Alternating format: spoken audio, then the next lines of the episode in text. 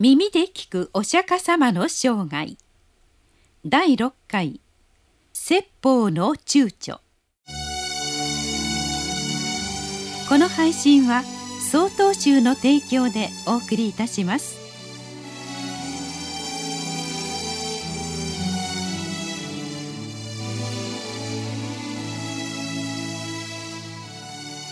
お釈迦様が直面した課題。それは「自らの気づきを多くの人々に伝えるか否かということでした。お釈迦様の悟りは私たちが抱く何らかの目標や願望を正面から見据え時としてこれを苦しみの原因として捨て去るべきとの内容を含んでいました。しかし一般的な考えでは人間が願望や目標を持ってその実現に向かって努力することや思い通りにならないことを思い通りにしたいと懸命に努力することは全否定されることではありません。むしろその姿が称賛されることさえあります。そこに人間が抱く目標や願望を時には苦しみの原因として捨て去るべきといったところで人々は聞く耳を持たないのではないか。そればかりではなく場合によっては感情を害し正しい努力すら否定してしまうのではないだろうか。お釈迦様はそう考えました。思い悩むお釈迦様は自身の出家の原点に立ち戻ります。生まれ死んでゆく生命の真実のありようとそこから生じる苦しみはお釈迦様一人が抱える問題ではなくすべての生命の問題です。だからこそ自分は妻や子供への情愛を超えすべての人々の安楽を願うという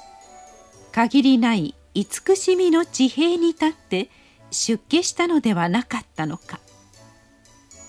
その思いに至った時お釈迦様はその歩みを止めることはできませんでした。こうしてお釈迦様はその教えを伝えることに躊躇する気持ちを打ち消しその後45年に及ぶ説法の旅の第一歩を踏み出したのです。しかし躊躇する気持ちを打ち消してもなお誰にどのように語れば教えが伝わるのか。お釈迦様の心には一抹の不安がありました。そこでお釈迦様が最初に教えを伝えようとした相手は出家してすぐに教えを受けた瞑想家アーラーダ・カーラーマとウドゥルカ・ラーマプトラの2人でした。この人ならばすぐにこの教えを理解してくれるに違いない。そう考えたのです。しかしこの時二人はすでに生を終えていました。次に心に浮かび上がってきたのはかつて6年間の苦行を共にした5人の社門でした。彼らは苦行を放棄したお釈迦様を見てたもとを分かちましたがもしかしたら理解してくれるかもしれない。と考えたのです。この5人は当時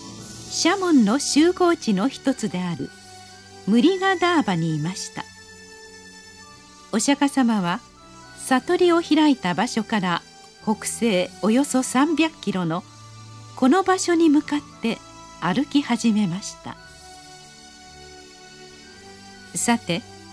ムリガダーバに向かう途中ある出来事が起こりました。お釈迦様が道を歩いていると一人の異教徒が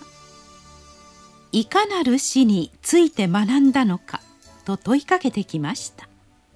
お釈迦様の光り輝く顔を見て声をかけずにはいられなかったのでしょう。お釈迦様はその問いかけに自分には死はおらず一人で道を見出し悟ったこと。また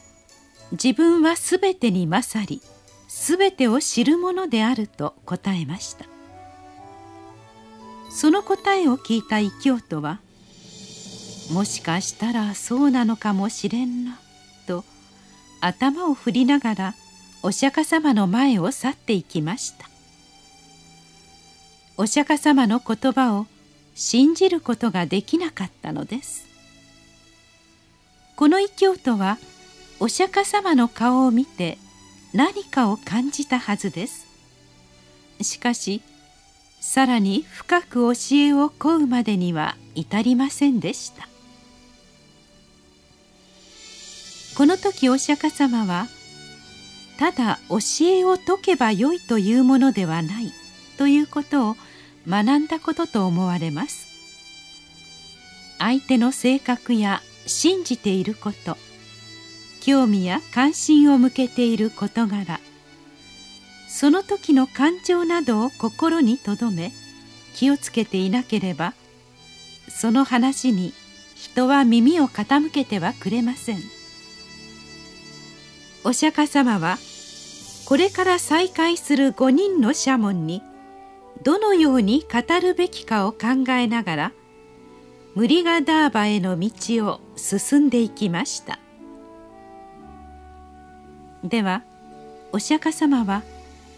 かつてたもとを分かった5人の社門にどのように語りかけたのでしょうか。それはまた次のお話。